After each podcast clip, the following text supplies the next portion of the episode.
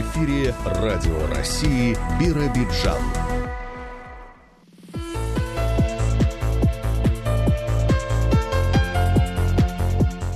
8 часов 10 минут в областном центре. На календаре 12 января, среда.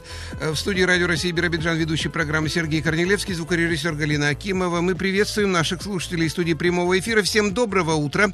В нашей программе «Новости региона» сюжет наших корреспондентов. Э, во второй половине часа очередная передача из рубрики АБВГД и КЖКХ. Ну а прямо сейчас новости.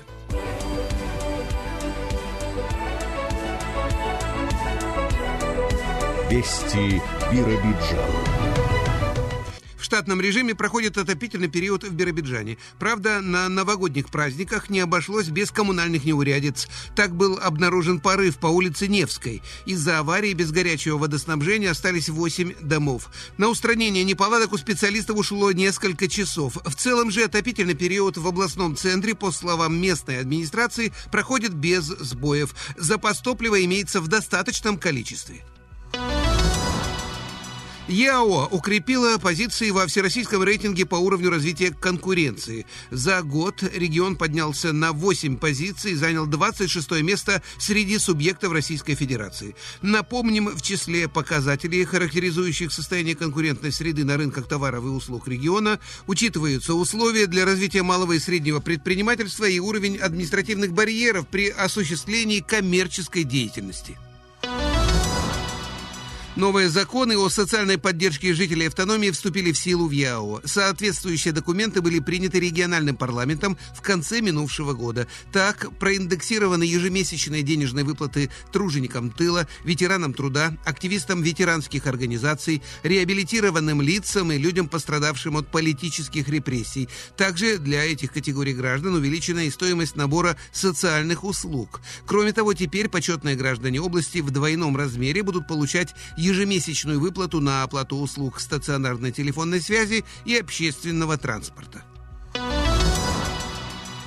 Новый информационный ресурс освойгектар.рф собрал первые 150 заявок. Очередной инструмент комплексной поддержки граждан, принимающих участие в реализации государственной программы «Дальневосточный гектар», разработан специалистами Минвостокразвития. С помощью портала можно получить модельное решение проектов по освоению предоставленной в долгосрочную аренду земли, а также корректно оформить необходимые документы. Напомним, закон о гектаре реализуется с 2016 года. К концу прошлого года в ходе реализации федерального государственного проекта «Землю на Дальнем Востоке» бесплатно получили почти 100 тысяч человек.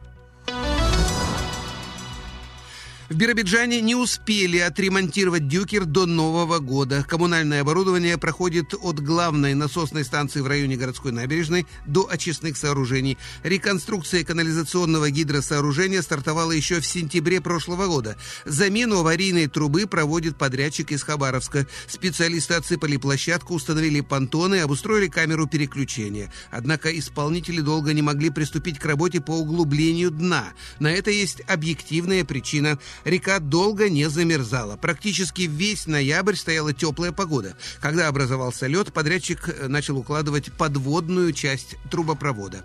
Эти работы продолжаются до сих пор. По условиям контракта также необходимо демонтировать старый дюкер.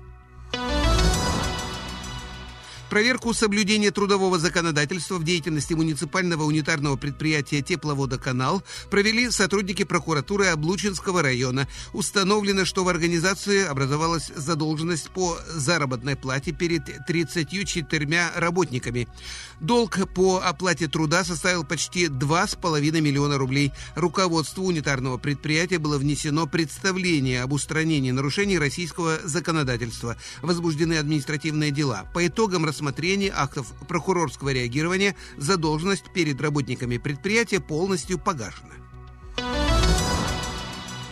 Предприятие Дальневосточной железной дороги снижает уровень своего негативного воздействия на окружающую среду. Внедрение энергоэффективных технологий и перевод на электрообогрев станции магистрали позволили за последние четыре года почти на четверть уменьшить выбросы в атмосферу. Строительство современных очистных сооружений на железнодорожных предприятиях также на 20% сократило сброс недостаточно очищенных сточных вод. Сохранение биоресурсов и природы Дальнего Востока – одно из приоритетов приоритетных направлений в деятельности ДВЖД. В реку Амур за последние два года предприятием было выпущено почти 50 тысяч молоди осетров. Это самый крупный показатель восполнения рыбных биоресурсов Амура среди компаний, реализующих проекты в границах бассейна Дальневосточной реки. Помимо этого, ДВЖД оказывает помощь государственным заповедникам в приобретении системы видеонаблюдения и дистанционного контроля над гнездованием краснокнижного дальневосточного аиста. Радио России Биробиджан. Погода.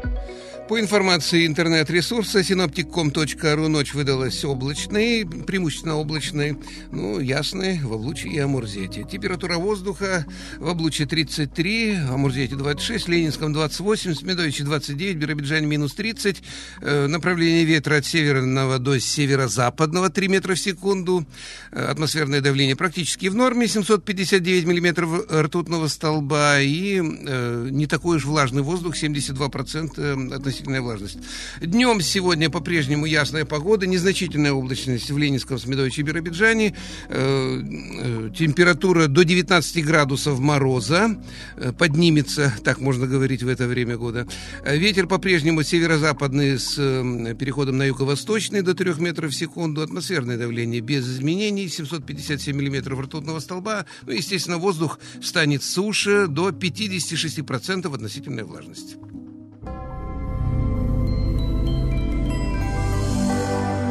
Прямая связь. Сегодня среда, значит, с нами на прямой связи Главное управление МЧС России по ЕО. У телефона представитель пресс-службы Юлия Долгополова. Юлия, доброе утро, вам слово, прошу. Доброе утро. Новогодние каникулы уже прошли, но зимние забавы продолжаются, особенно в выходные дни. Катание на станках, коньках и ватрушках, горных лыжах и сноубордах – все это, несомненно, очень весело, но в то же время травмоопасно. Будьте предельно осторожными. Не выходите на зимнюю прогулку в одиночку, одевайтесь теплее и держите при себе телефон. За прошедшую неделю в области произошло 7 пожаров. В селе Ленинском загорелась котельная в частном доме. Хозяйка дома затопила печь и ушла спать. Проснулась от треска и запаха гари, вызвала спасателей. Огнеборцы ликвидировали возгорание, не допустив распространения огня на основное строение. В селе Владимировка загорелся нежилой дом. Пожарных вызвали очевидцы. В результате пожара строение повреждено огнем по всей площади. Пострадавших нет. В поселке Теплоозерск на третьем этаже многоэтажного квартирного дома случился пожар. В квартире пенсионера. Соседи вызвали пожарных. Помещение квартиры было сильно задымлено. Очаг горения находился в дальней спальне. Огнеборцы ликвидировали возгорание, но в ходе тушения обнаружили мужчину без признаков жизни. Вероятная причина возгорания – неосторожное обращение с огнем при курении в постели. Деревянный двухквартирный дом загорелся в селе Казанка. Семейная пара пенсионеров, проснувшись от шума и треска, самостоятельно вышли на улицу. Очаг возгорания находился в соседней квартире, откуда Собственница также выбежала на улицу. В результате пожара одна квартира выгорела по всей площади, во второй пламенем повреждена крыша. Пострадавших нет.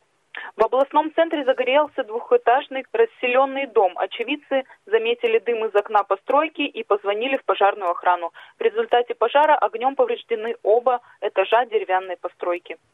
В Облуче загорелся частный дом. Собственники затопили печь в доме. Через некоторое время сосед увидел, что из крыши дома идет дым и сообщил о происшедшем хозяевам, которые позвонили в пожарную охрану.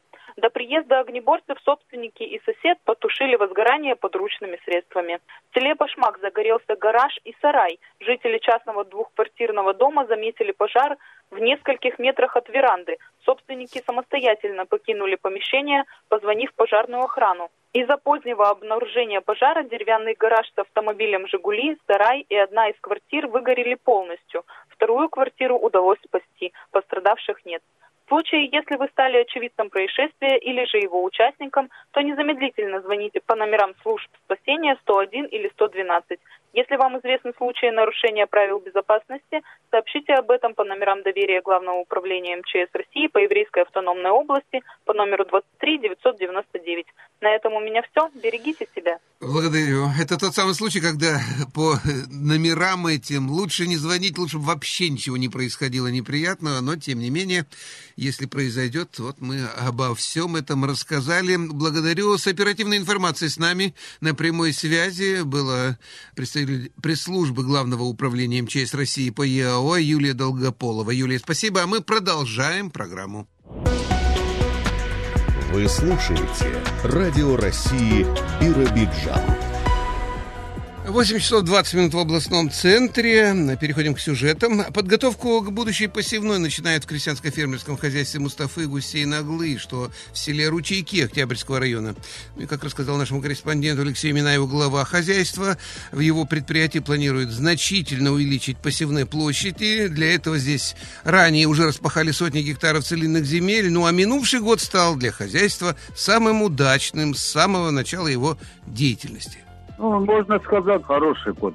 Урожай хороший был, вода не попала, не было у нас на поле. И скотины нормальные. Ну вот многие фермеры жалуются, что жара сильно повлияла на посевы. А у вас не повлияла жара никак? Нет, все нормально было. Не погибла часть посевов, как у других? Да, да. А наводнение вы далеко от Амура находитесь? Мы где-то 14 километров. И до вас вода не дошла? Нет, не дошла до нас. Ну а как качество сои? Ведь дождей почти не было. Соя хорошая была. Мы собираемся побольше поднять. Мы осенью пахали, селены подняли где-то на 30 гектаров, чтобы это побольше сеять. Соя вы не продаете, на семена оставили? Да, а переработаем остальные скотинам. Планируете расширить посевные площади? Сколько сможем? Мы думаем на 150, на 200 где-то. У вас раньше было 100 гектаров, а будет 200-250. Да. Но вы распахивали целинные земли, залежные, или, или эти земли когда-то использовались, но были брошены? Да, он брошенный был, он целина была. Вот мы осенью спахали его. Сейчас весной легче будет. Но чтобы пахать такую землю, нужна хорошая, мощная техника. Она есть у вас? Есть один Т-150. Мы думаем, сможем, успеем. Ну вот ждать хорошего урожая от такой земли пока рано. Пройдет год, два, три, наверное. Только потом хороший урожай, может быть, будет. Да. Только общались с фермерами. Вы уже сами как фермером стали. Вы уже лучше нас знаете. Ну, придется, наверное, хорошее удобрение покупать. Обязательно. Без удобрения она не получается. Цены сильно выросли на удобрения, на гербициды, вот на ваш взгляд? Да, можно сказать, очень даже. Даже солярка у нас вон в Амурзете 60 чем-то. И вы стараетесь ее сейчас покупать, до посевной или потом? Я уже купил, я солярку уже купил. И, и масло взял. И условия для хранения у вас есть? Да, есть, есть. А зерновые культуры, Мустафа, вы не собираетесь сеять? Нет, они невыгодны. Сушить негде проблем много. Люди не держат уже хозяйство, уже все, в деревнях вообще ни у кого нет. Вот вы говорите, что занимаетесь также животноводством. Большое у вас поголовье. Что вы держите? У нас крупнорогатых 22 голов. Ну, в этом году ждем молодняк, ну, где-то, ну, 35, наверное, 37 будет. И бараны держим. Ну, в этом году ждем много должно быть, много. Более сотни, наверное. Да, около. Ну, у вас молочное направление, крупный рогатый скот, или вот на, на мясо все? Не, мы, мы молоко не сдаем, мы телята сосут, мы не доим, только для себя. Ну вот уже начнете подготовку где-то в феврале к будущему сезону, так, посевной? Посевной у нас все готово почти, можно сказать. Мы успели в этом году еще, летом. И если позволит погода, то уже в конце марта приступите да, к... Да, только от погоды, от погоды много зависит. Ну у вас надежды на хороший урожай? Надежда умирает последним.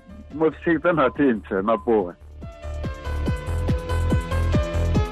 Среда, 19 января, согласно православному церковному календарю, его юлианскому варианту, важный праздник – крещение. В областном центре началась подготовка к обустройству обязательного атрибута праздника – проруби. Место проведения изменено, но главная задача, как и в прежние годы, обеспечить безопасность участников. Подробности в интервью нашего корреспондента Жанны Пановой с руководителем Биробиджанского инспекторского участка Государственной инспекции по маломерным судам Владимиром Корчминским состоялся ряд выездных совещаний. Мы непосредственно обследовали места, где будут проходить данные мероприятия. Традиционная наша в районе телефонно-телеграфной компании на реке Бера работы, связанные вот с заменой дюкера. Там небезопасно, поэтому вот приняли решение, что в этом году у нас мероприятия будут проходить в районе улицы Ленинградской. Это залив, где будет купель и будет традиционный крест. Люди смогут только купаться, забора воды там не будет. Владимир Семенович, вы обследовали это место и знаете глубину промерзания содержание воды, толщину льда? Толщина льда там достаточно для того, чтобы люди туда приходили. Мы провели замеры совместно с чистым городом. Замеры показали, что толщина льда безопасна. В принципе, все будет то же самое. Там будут и палатки, и горячее питание, и чай. Но единственное, поменяется немножко формат, потому что там вода, конечно, не такая, как в реке Бера, и поэтому людям будет предлагаться, чтобы воду они приносили с собой и освещали. Также усложнен подъезд к этой купели, там дорога не такая, как в районе ТТК, где есть стоянки. Но я так понял со слов организаторов вот этого мероприятия, мэрию города, что подход будет и со стороны Камелота. Тоже там расчистят дорогу, то есть в районе улицы Невской. Владимир Семенович, а что касается организации самой купели? Мы знаем, что когда на реке Бера обустраивают вот это место, там вода проточная, и чтобы людям было безопасно, сетку устанавливали специальную, заградительную. А вот здесь на озере тоже будет все предусмотрено, даже несмотря на то, что там нет течения? Все мероприятия, которые проводились в прошлые года, будет то же самое. Но, как вы сказали, вот эта сетка, она оставилась для забора воды. Забора воды в этом году не будет. Поэтому сетки у нас не будет, а все, что касается именно безопасности, потому что сходни были деревянные, вот эти сходни, они будут такие же. Скорая помощь будет, будут находиться там представители Министерства внутренних дел и военные. Мэрия исходит из того, чтобы это было и комфортно для людей, и безопасно, и в принципе не в ущерб этому мероприятию, которое проходило ранее. А сотрудники МЧС, и в частности представители вашего подразделения, Государственной инспекции по маломерным судам будут нести дежурство, тоже следить за обстановкой? Конечно, сотрудники МЧС, они традиционно выставляют посты, где будут находиться спасатели и представители инспекции по маломерным судам. Эта зима достаточно холодная, но тем не менее, наверное, не санкционированные вот такие проруби есть, куда окунаются люди, которые не боятся морозов, моржи мы их называем. Такие места есть, это я знаю в районе Бумагина. Но там тоже люди так оборудовали это место. По крайней мере, вот на моей практике случаев несчастных не было. Мы не можем запретить купаться там. Наша задача проинформировать людей, что это небезопасно, чтобы знали и понимали, что может произойти в той или иной ситуации. И, конечно, традиционно напомнить правила безопасности. Вот давайте нашим слушателям назовем самое основное. При проведении вот этих мероприятий, конечно, это связано с рисками для людей, которые имеют какие-то хронические заболевания, чтобы люди не заходили в воду в состоянии алкогольного опьянения. Такие сложные времена связаны с пандемией, конечно, должны соблюдать дистанцию. Хотелось бы просто пожелать, чтобы люди сами думали о том, как им правильно и грамотно провести вот эти мероприятия. Контролировать себя, особое внимание уделить детям. Понятно, что хочется быть причастным к этому празднику, взять ребенка с собой, окунуться, но должны понимать, что здоровье нужно контролировать и беречь свое. Ну и продолжение темы об январских праздниках. На этой неделе в Камышовке проводят святки. Центральное событие состоится в пятницу, первый день Старого Нового года. Подробности нам сообщила директор поселенческого дома культуры Нина Марундик мы провели много мероприятий, посвященных встрече Нового года, Рождества со взрослыми. А также мы занимали ребятишек с нуля до подростков. И в нашем Доме культуры была одна из елок главы района Башкиров Евгений Анатольевич к нам приезжал. Ребят поздравляли из малообеспеченных семей. Прошли все мероприятия на ура. Занимались наши работники Ольга Федоровна Конькова, Людмила Анатольевна Табула, Ирина Сергеевна Тетерюк. И я с ними, конечно же. Ну и вот сейчас праздник Старого года. И мы обозначили такой праздник под названием Просинец. В народе называли январь просинцом. Ну что означает этот праздник. Лед на реке отливает, колодец распустил ледяные кружева по срубу, синевой подернута снеговая низина, а еще январь называют крышей зимы. И вот на этом мероприятии мы работаем со старшеклассниками, это ребята с 5 по 11 класс, а также с воспитателем по внеклассной работе Муравьевой Натальей Николаевной. И каждому из классов дано задание «Богатырь, воплощающий общий народный идеал, героя воина» это Илья Муромец. Ребята будут о нем рассказывать. Там будет и Соловей-разбойник. Потом святки, основной зимний праздник на Руси, святые дни. Две недели зимних праздников, начинающихся в рождественский сочельник 6 января и заканчивается он на крещение 19 января. К нам приходят каледовщики. Мы заранее учим с ними колядки, они наряжаются, берут звезду рождественскую, поют «Каледа, каледа, золотая борода, золотой усок, по рублю волосок, вдоль по улице бежит, хлеб хлеба каравай тащит. И так далее. В январе также еще отмечается такой праздник, он называется Бабьи каши. И об этом у нас будут рассказывать ученики восьмого класса. Варим кашу, и у нас проходят такие небольшие игры. Угостить кашей, предлагаем отгадать крупу в мешочках. Знают только бабки наши, что такое бабьи каши. Если спрашивать начнешь, не ответит молодежь. Это не было секретом, надо вспомнить нам об этом. Все, кто деточек родили, в этот вечер приходили. Ну и так далее. Вот эти все заклички идут. Различные конкурсы будут и перетягивание каната, и, в общем, все, что только можно. В Доме культуры я могу сказать, такое оформление, как у нас, зала, где проходят мероприятия, редко встретишь. Шикарное. Мы над этим очень трудимся и копим каждый год украшения различные. У нас на сцене огромные часы бутафорские стоят, елочки, купол красивый. Мы после новогодних всех мероприятий елку убираем, чтобы ребята могли поиграть, посостязаться. Там различные беговые конкурсы, поэтому нам елка просто будет мешать. Мы ее вот сегодня как раз убираем. Дай бог, чтобы этот год, 22 мы вышли из пандемии и работали как прежде. Мы желаем от жителей нашего села, от коллектива нашего Дома культуры, чтобы все у вас получалось, чтобы была радость к жизни. Всем успехов и, конечно, здоровья. Радио России Биробиджан. Первые месяцы Нового года, как правило, это период подведения итогов. Вот, в частности, на отчетном э, выборном собрании э, подвели итоги активисты Совета ветеранов Ленинского района. И, как рассказал Алексею Минаеву председатель Совета Галина Скорнякова, большую поддержку пожилым людям в период пандемии здесь сейчас оказывают волонтеры. Районный совет ветеранов Ленинского района работает, наверное, так же, как и в других районах. То есть есть у нас планирование, работает у нас председатели первичных организаций, причем председатели у нас в возрасте 60 плюс и более. И хочу сказать, что есть у нас такие председатели первичек, как Калимулина Александра Александровна, село Лазарево, она многодетная мама, 10 детей. 20 лет она возглавляет первичку в Лазарево. И в январе 22 года отмечает свой 80-летний юбилей. Она работает столько лет уже председателем первички. Председатели есть во всех первичках. Некоторые есть у нас, которые избраны 2-3 года назад, но они тоже работают хорошо. Патриотическое воспитание, конечно, мы держим тоже на контроле, хотя многие акции проводятся в селах, а потом онлайн, значит, докладывают нам что и где это сделано. Самые такие мероприятия, которые, ну, значимые, это еще в начале года было очное такое собрание, заседание, где было вручение удостоверения к неврученной медали за отвагу участнику Великой Отечественной войны. Пазникову Михаилу Егоровичу. Удостоверение вручал детям ветерана Виктор Михайлович и Гами Михайловне, сенатор от ЯО Валяев Юрий Константинович. У нас приветствуется долгожительство в районе. По ходатайству районного совета ветеранов проводится поздравление ветеранов-долгожителей. С вручением подарков принимает участие Комитет соцзащиты, районной сельской администрации, ЦСО, спонсоры. Чаще других у нас, значит, спонсор участвует Богомолова Оксана Викторовна, индивидуальный предприниматель. Ну и, естественно, районный совет ветеранов. Шесть юбиляров отметили 90-летие у нас в 21 году.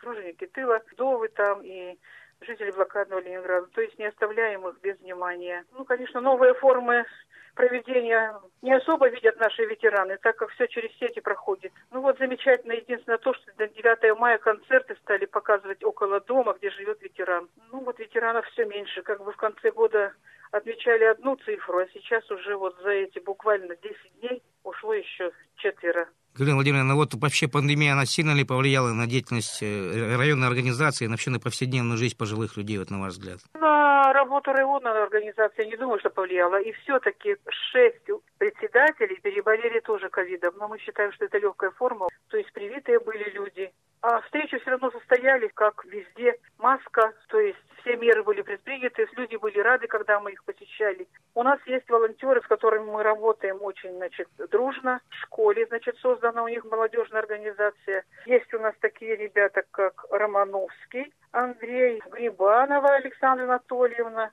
Куришка Владимир Николаевич, это наш член президиума.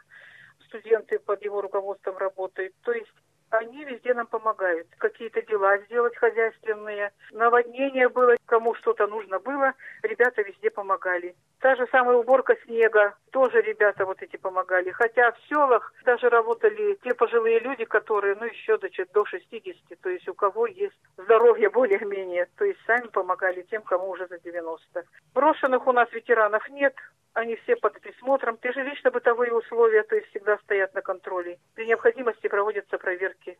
Бывают иногда жалобы на дороговизну топлива, газ там купить, выплаты коммунальные услуги. Ну, как бы год завершился нормально, и коммунальные услуги все были оплачены.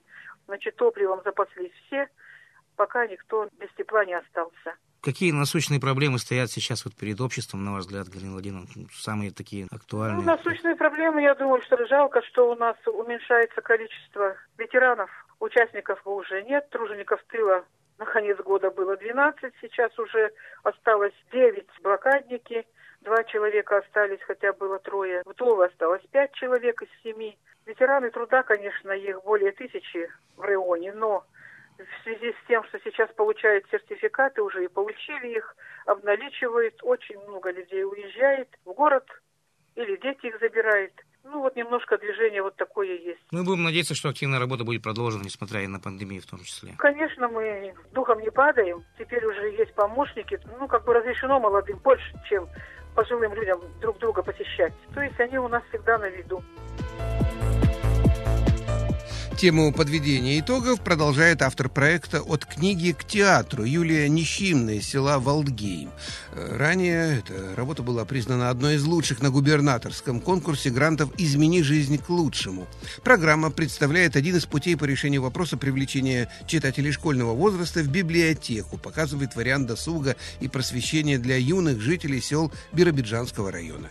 Реализовывалась она силами работников Волгеймской районной библиотеки и коллективом театра книги «Затейники». Об итогах реализации проекта Юлия Нищимная рассказывает нашему корреспонденту Алексею Минаеву.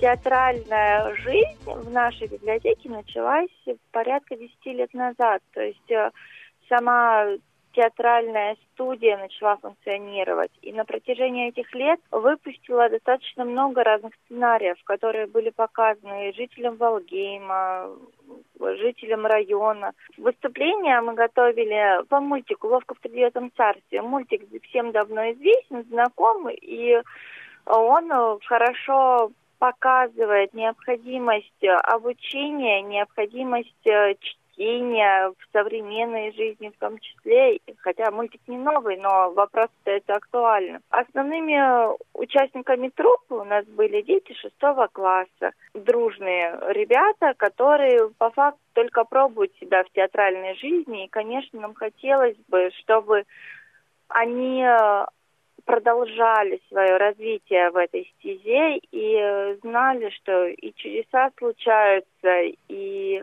учиться нужно, и стремиться нужно к большему, дальше, выше, сильнее, умнее. То есть это были гастроли самих ребят для ребят, получается? Да, это были гастроли детского театра. Актеры у нас дети. У нас было всего лишь два взрослых актера. На протяжении всей постановки и показали свое выступление детском в селах на Эйфель, Дубовое, Пронькино, Волгейм, соответственно, тоже мне оставили. Много детей подсмотрела, и мы пришли к выводу, что это очень необходимые гастроли, необходимое такое движение, потому что встречали нас в деревнях настолько тепло, ну, насколько мы даже не рассчитывали и не ожидали. Это было очень приятно. А ваши воспитанники, они потом в будущем продолжают вот, интересоваться театральным творчеством как-то, вот, может быть, когда школу заканчивают, вы не отслеживаете, им это интересно потом в будущем? Если честно, прям какой-то статистики, идут ли детки дальше в театр, мы не вели, не знаю точно, не могу вам сказать.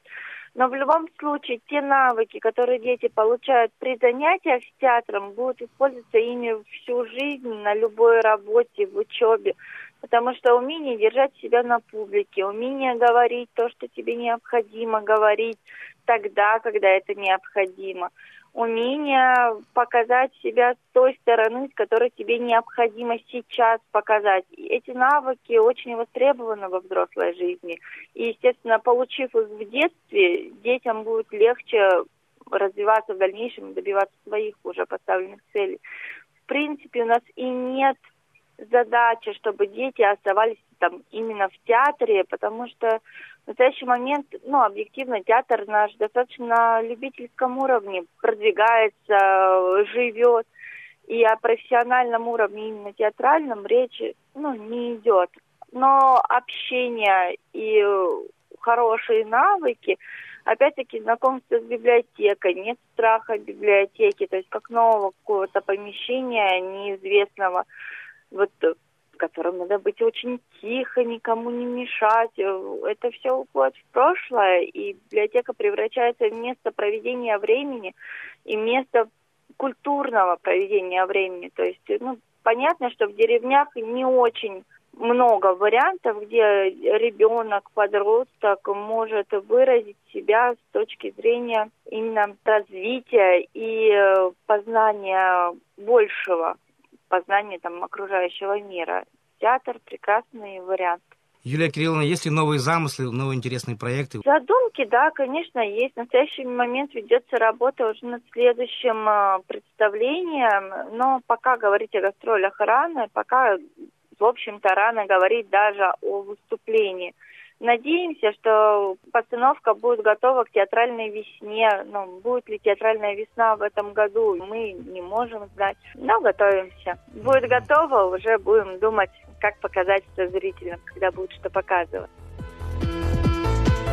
праздники позади, мы переходим к нормальному режиму жизни, в том числе и нормальному графику соревнований. И вот с выездных соревнований начали 2022 год каратисты с Медовического района. Так, представители Николаевского филиала районной спортшколы недавно вернулись из Благовещенска.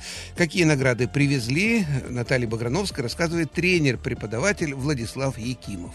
Первенство Амурской области. В течение последних 10 лет мы там из определенных ситуаций не ездили в Благовещенск на соревнования. Вот сейчас это за 10 лет первое соревнование в Амурской области в нашей федерации. Свозили ребята покататься перед ФО. Ну, практически, можно сказать, основной состав у нас ездил. 15 человек. Новичков там не было, ездили только опытные ребята. Ну и, так сказать, перспективные малыши, которые подрастают там 9 лет, 2 человека. Мы решили их немножко вывести, чтобы опыта выездных соревнований набирались. С какими результатами вернулись? Ну, у нас проигравших на этом турнире нет. Там из 15 человек у нас 12 первых мест и 3 вторых места, но эти вторые места ребята дрались между собой в финалах, поэтому результат хороший. И соревнования проходили, в числе прочего, в рамках подготовки к первенству Дальневосточного федерального округа. Да, это был один из этапов подготовки. Такие старты необходимы, просто чтобы продышаться, почувствовать татами, немножко смену обстановки сделать. Да, готовимся через три недели у нас первенство Дальнего Востока. Первенство Дальнего Востока является отборочным к первенству России, поэтому планку, так сказать, ставим самую высокую, кто как себя проявит. Те ребята и поедут на первенство России, но первенство России это у нас отборочные на первенство Европы и на первенство мира. И для попадания в состав сборной России это основной турнир, поэтому только самые большие задачи. Ну и у нас из года в год стоит задача у команды Еврейской автономной области это занять первое командное место на первенстве Дальнего Востока из года в год мы вот боремся за первое место с Хабаровским краем, и пока вот никак не можем выиграть. Соревнования пока запланированы в Хабаровске, но так как там есть некоторые ограничения по коронавирусу, пока в Хабаровске, а если что-то изменится, будет перенос места, пока неизвестно куда. А вообще ограничения по коронавирусу сильно сказались на вашей работе, на выступлениях, на соревнованиях? Ну, мы уже приспособились. Первый год, когда была пандемия, конечно, сильно, мы практически никуда не ездили, практически не тренировались, так онлайн-тренировки, там больше на улице. А сейчас уже приспособились, и соревнования проводятся в прежнем режиме, просто с ограничениями по ковиду. И все, а так нормально уже как будто ничего и не было. Но единственное вот то, что всегда в напряженном, так сказать, состоянии, потому что неизвестно, разрешат, не разрешат турнир власти тех или иных регионов. Вернемся к первенству Дальнего Востока. В этом году в составе команды от вашей федерации будут ребята и чемпионы Европы, да, и члены, члены сборной России. Обязательно, конечно. Это основной турнир, и то, что они там стали чемпионами Европы, это уже осталось в прошлом. Сейчас уже Новый год, новый, так сказать, сезон, новые старты, поэтому, да, нужно отбираться и на Россию, чтобы подтверждать статус свой. Недолго радовались они, да, победе? Получается, год закончился. Ну, два, месяца, два месяца порадовались, и, в принципе, этого достаточно. Заново. Такая, такова жизнь спортсмена угу. профессионального. Новые достижения. Радио России. Биробиджан.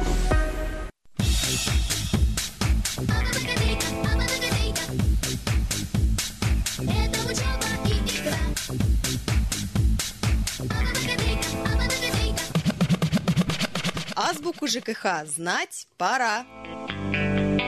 Передачу ведут корреспондент Сергей Корнелевский и председатель областной ассоциации ТСЖ, руководитель регионального центра контроля качества в сфере ЖКХ Галина Докаш. Продолжаем путешествие по океану проблем сферы ЖКХ. На сегодня у нас три проблемки и, очевидно, три коротких ответа. Государственная жилищная инспекция вправе ли рассмотреть заявление от лица, не имеющего собственности и не зарегистрированного в многоквартирном доме, по которому обращается к надзорнику? Ну, имеется в виду инспекция, есть надзорный орган. То есть приехала бабушка к внучкам пожить и вдруг выясняется, вот что-то ее задевает. Она привыкла там, где она раньше жила. Ну, алло, это инспекция, да. Вы кто? Я Сидорова. И тут начинаются вопросы, наверное. Проживаете, не проживаете. Спасибо, до свидания. Так вот, оно по факту есть нарушение. Да. По мне так, э, какая разница, кто об этом сказал? Это прохожий сказал. Вы знаете, что у вас сейчас отваливается кровля, а вы собственник? Нет. Проходите дальше. Если госжилинспекция вот так ответит, а разговор, естественно, записывается у нас же, то я не знаю. Вот как вы считаете? По-моему, не имеет значения, от кого поступает. Совершенно верно. Не имеет значения, от кого поступает. Может пожаловаться и юридическое лицо. Мы тоже знаем, да, что у нас юрлицы находятся в многоквартирных домах. Это могут обращаться и граждане, и индивидуальные предприниматели, кто угодно. И органы власти могут точно так же обратиться, если квартира муниципальная. Совершенно все равно не имеет значения, кто обратился в контролирующий орган, ну, в частности, здесь мы рассматриваем государственную жилищную инспекцию. Следует это из части 4.2 статьи 20 жилищного кодекса и 10 статьи федерального закона 294 ФЗ о защите прав юридических лиц и индивидуальных предпринимателей. Не принимаются только анонимные обращения. Если мы написали с вами жалобу и подписались смайликом, то, естественно, отвечать на это не будут. Когда обращаются в любой контролирующий орган, должен быть обязательно адрес, фамилия, имя, отчество, контактный телефон, куда можно почта. по почте отправить. Ну, если поступило электронно, значит обязательно электронный адрес, но в любом случае все равно там будет данные mm. человека, кто обратился. То есть вопрос, вправе ли рассмотреть заявление инспектор от гражданина, который не имеет собственности в многоквартирном доме и вообще случайно прохожий, мы говорим, рассмотреть вправе, но единственное, он может спросить, можно ваши данные, так сказать, чтобы знать. Кстати, так же происходит в МВД МВД. Если я свидетелем стал, совершенно случайный человек, идите своей дорогой, но дайте свои координаты, где вас можно найти. А нас искать не надо, мы продолжаем отвечать на вопросы. Итак, как поступить, если собственник помещения установил вывеску, размеры и вид, которые не соответствуют согласованному ранее проекту? Ну, ситуация общая. Общее собрание, пришел рекламщик, говорит, вы в центре города, я вам хочу повесить огромную там, рекламу пиццы. Они говорят, хорошо. И он вместо маленькой рекламки метр на полтора вешает 10 на 20. На торец дома девятиэтажного единственного. Элементарно. У нас же сколько Висит. таких случаев. Я даже помню, где-то на Старой площади сделали для окон дырочки, но весь дом был в рекламе. Я еще думаю, зачем окна-то открыли? Могли вообще так закрыть и все, и пусть они будут без... Так вот, что же поступить? Я вот так говорю, самое кровожадное срезать ее, что ли? Ну, это уже это не то, это чужая собственность, не надо. Я в суд пойду. Смотрите, если уже решили, да, действительно было собрание, как вы сказали, приняли решение, замечательно, определились по стоимости этого всего дела, да, и мы знаем, что на лицевой счет дома многоквартирного, даже если дом не имеет никакого статуса, обычный многоквартирный угу. дом, в управлении управляющей компании, управляющая компания должна фиксировать это как доход на многоквартирный дом. И, Вне бюджет, так называемый. Да, и потом собственники должны решить, куда потратить эти деньги. Но, к сожалению, наши собственники этого не знают, никогда не интересуются и почему-то даже не задают вопросы, куда идут наши деньги, потому что это действительно доход на лицевой счет многоквартирного дома. Так вот, если действительно было метр на метр, а повешали 3 на 3, естественно, это нарушение того проекта, то есть выданного разрешения потому что мы знаем, чтобы а, вывешать любую рекламу, нужно обязательно разрешение. И орган, который выдает данное разрешение, это орган местного самоуправления. Это 38-й федеральный закон о рекламе, то есть у нас есть расчет, как это считается, как должно быть. Вот. Если э, при отказе владельца когда ему говорят «снимите», либо угу. переоформите то, что вы вывешали, и если владелец отказывается это делать, то управляющая компания вправе самостоятельно демонтировать данную вывеску. А, это либо... вообще-то относится к категории таких вот досудебных разбиров? Просто... Можно, да, это все ну, досудебно такая, можно, да. да. Либо обратиться управляющая компания может в орган местного самоуправления, и так как разрешительные документы выдавал орган местного самоуправления, их право это все дело убрать. Но если уже не пошло, ну, ну, например, у нас всякие же случаи бывают, да, например, пришли снимать, и родственник грудью стал на бронепоезд кидаться. Это мой говорит, баннер. Да, это мое, и вы, значит, в суд. Ну, вот, чтобы не было, то тогда уже это будет судебное разбирательство, там уже будет совершенно идти о других деньгах, потому что здесь уже будет нарушение, там может уже и пеню mm-hmm. на это, на все дело сделать. Ну, наверное, вот эта вредность не очень будет играть, кто вывешал рекламу. И потом все-таки лишняя копейка в бюджет дома, э, здесь надо, как мы говорим, это моя корова, да, я ее да, даю. Да, да. Э, здесь надо очень полюбовно все решать, потому что это не последний баннер, не последняя Конечно. рекламная акция. А тем более, если это красная линия, зачем, да. зачем наживать врагов? Я так думаю, что товарищ, которому сказали метр на метр, а он повесил 10 на 10, надо подумать, э, правильно ли он вообще поступил. поступил. Я думаю, что мы ответили на вопрос. Переходим к следующему. Управляющая организация должна ли отвечать на анонимные обращения? Вот мы недавно задавали вопрос в одной из наших программ, что если в жилищную инспекцию гражданин пожаловался, который проходил мимо, и он не является собственником именно этого дома, но его возмущает то или иное нарушение. Сосульки его возмущают. Мы тогда приняли ответ, что надо называть себя все-таки, чтобы да. знали, кому отвечать. А вот управляющая организация, такие же требования? Чем? Управляющая компания тоже вправе не отвечать на данное обращение, если его автор не указан. Потому что законодательство не регулирует такие обращения, во-первых. Но здесь в жилищном законодательстве не прописано о том, вот прям вот черным по белому не написано, что управляющая компания не должна на это отвечать. Поэтому здесь вступает в силу гражданское законодательство. Это часть первая статьи 7 Жилищного кодекса. То есть здесь уже идет рассмотрение гражданского непосредственно. Да? Угу. И обязательно в обращении гражданин должен указать и фамилия, имя, отчество, и адрес. Угу. Хорошо, если управляющая компания имеет два дома. Это одно. А, если а когда их 300, 300 домов, да, да. то тогда никак невозможно. Обязательно должна быть личная подпись и дата. У нас вот приходят к нам в центр контроля, учим их писать обращение, пишут все, а внизу не пишут ни дату, ни свою подпись. Вот им считается, что они думают, что в правом углу написали в шапочке, что я Иванова Мария Ивановна. Этого достаточно. Нет, не, не, к сожалению, подпись. без да. собственноручной подписи и даты обращения обращения, потому что с датой обращения непосредственно идет у нас Сроки. срок ответа. Да. Но по дате еще можно учесть то, что когда у вас примут. То есть вы написали вчера, а подали сегодня, вот сегодняшней датой обращения у вас пойдет срок. А вот если вы не поставите подпись, то вам могут да. это все назад вернуть. То есть вопрос звучит так, управляющая организация должна ли отвечать на анонимные обращения? Э, ну, может не отвечать. Это да, и это прописано у нас в федеральном законе 59, части 1. То есть если не указали фамилию или адрес, управляющая компания вправе не отвечать. Переходим к следующему вопросу. Собственники вправе ли самовольно менять стояки и радиаторы отопления на изделия из непредусмотренных проектом материалов? Это вечная тема. Э, каждый производитель, э, новое поколение каких-то приборов говорят, у нас э, шикарная да. теплотворность, меняйте. Или пошел в магазин и увидел, а ватюшки, красота какая. Пришел знакомый сантехником летом, когда нет воды, заменил и все, и красота.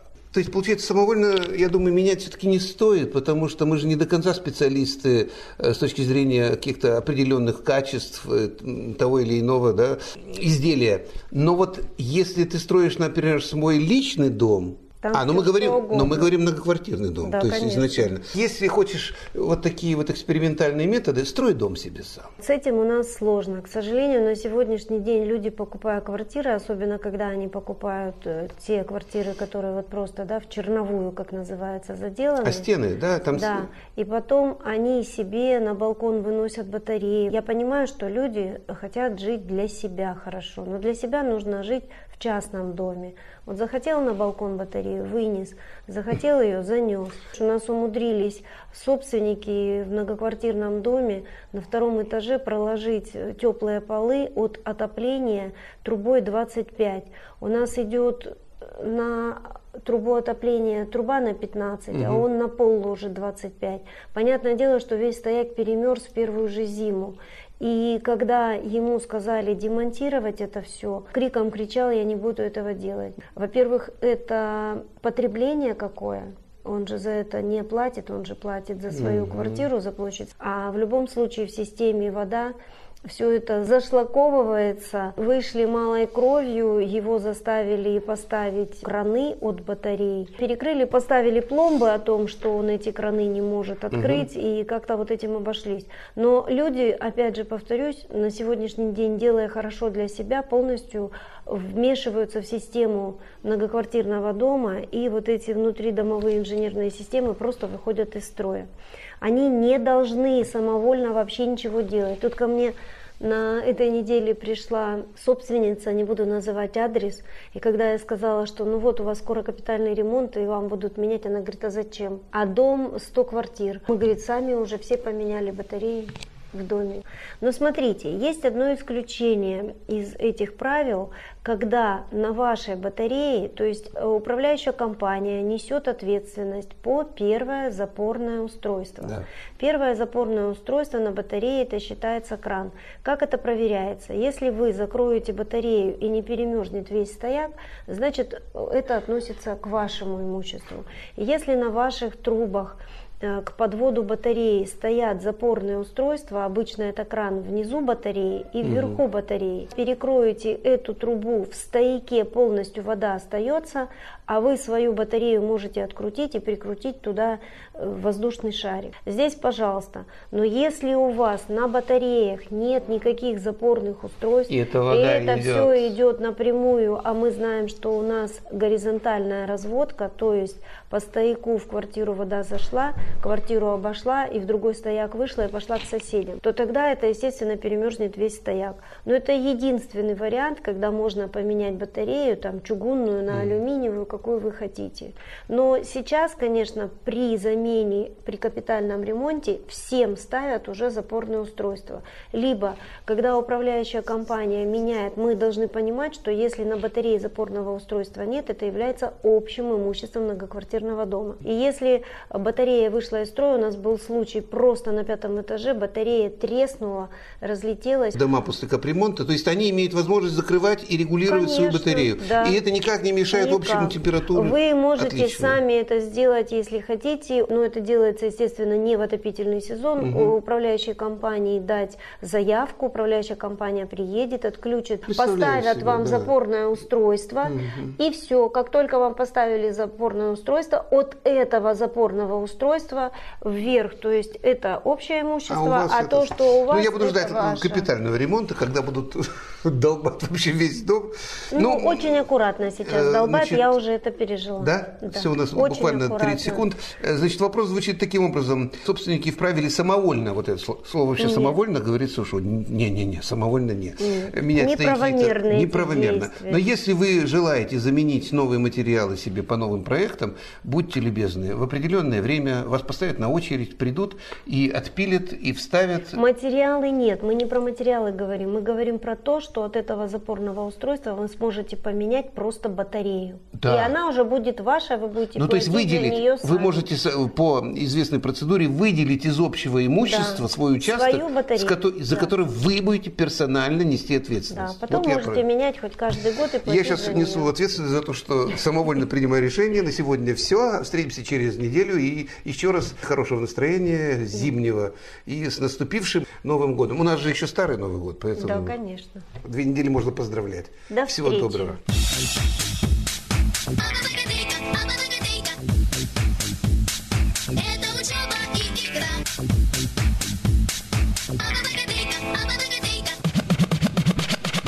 Азбуку ЖКХ знать пора.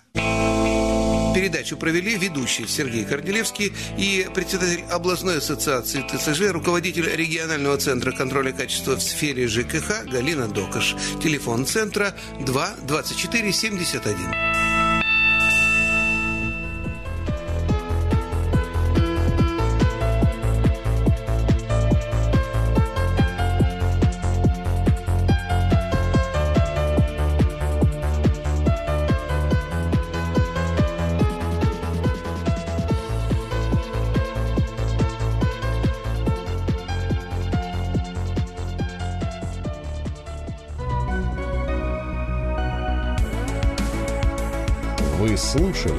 Радио России Биробиджан. До новых встреч!